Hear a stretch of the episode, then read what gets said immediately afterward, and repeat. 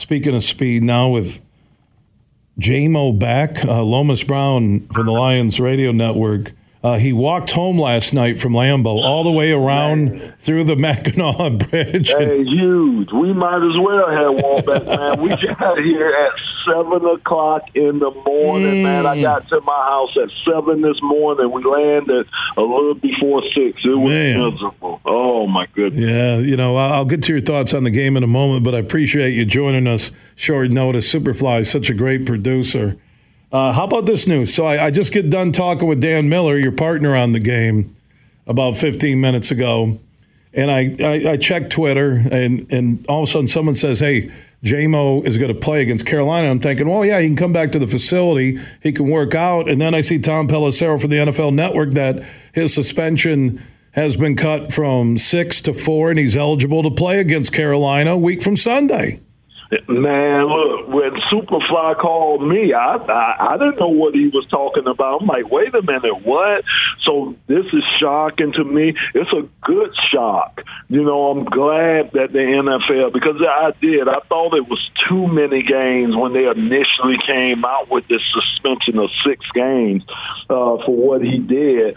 So I'm glad to see the NFL has kind of sat back, reviewed this thing, and kind of come to their senses about this. I mean, you're dealing with people's livelihoods, and you know, for them to take 6 games away from that young man, I felt it was unfair, and I'm glad to see that they're retroing this and kind of getting it right. So kudos to the NFL, kudos to Roger Goodell about this, and boy, man, this can be a breath of fresh air for this team. Even though we're playing great right now, man, just adding a J-Mo to the receiving crew, wow, that could be major. So, and I don't think it's a long ways back for him to be injected into the offense, because it's going to be about separation, running DBs down the field.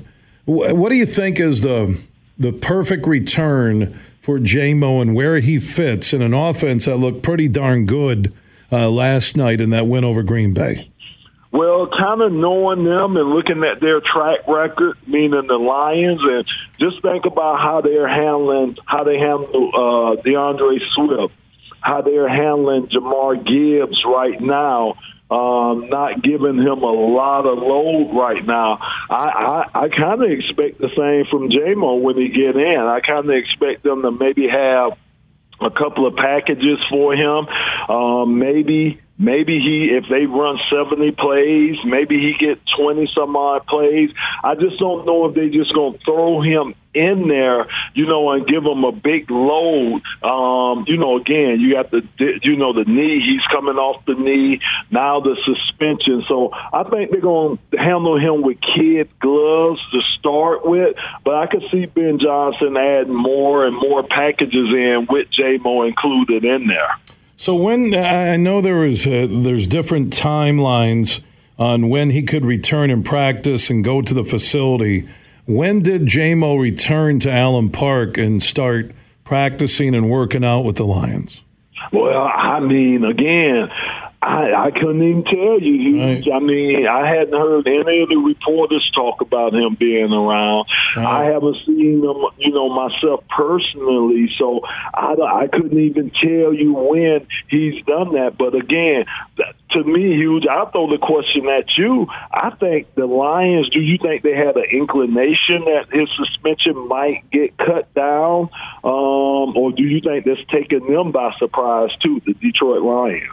Well, I would think the NFLPA had to send out a memo to its players, right, and say we're working on this and trying to, you know, revise the rules. But I think a lot of people might have thought, well, it will start with the next guy who gets caught, not reduce the 2 guys who currently are under the suspension, right? Right, yeah. But, that makes sense. Yeah, I mean, but J-Mo back, dude, his speed. So now, and I was talking about the Miami effect with Tyreek Hill, and there aren't a lot of guys like this who have that second gear separation speed. And now if you look at what the Lions are building, what they did last night, and you take J-Mo, who's flying down the field, and you're an opposing coordinator or head coach, and you're going to say, yeah, we're going to stay single coverage with them. Goff can go deep. They bring a safety over the top. You have Laporta or Gibbs out of the backfield coming this way, or you're running a draw that's wide open in the middle with Montgomery. Do you see the options here? Or St. Brown on a slant, which nobody can stop him right now anyways. You can make it a little bit deeper route. He is going to open up so much for an offense that's already pretty darn good for the Lions.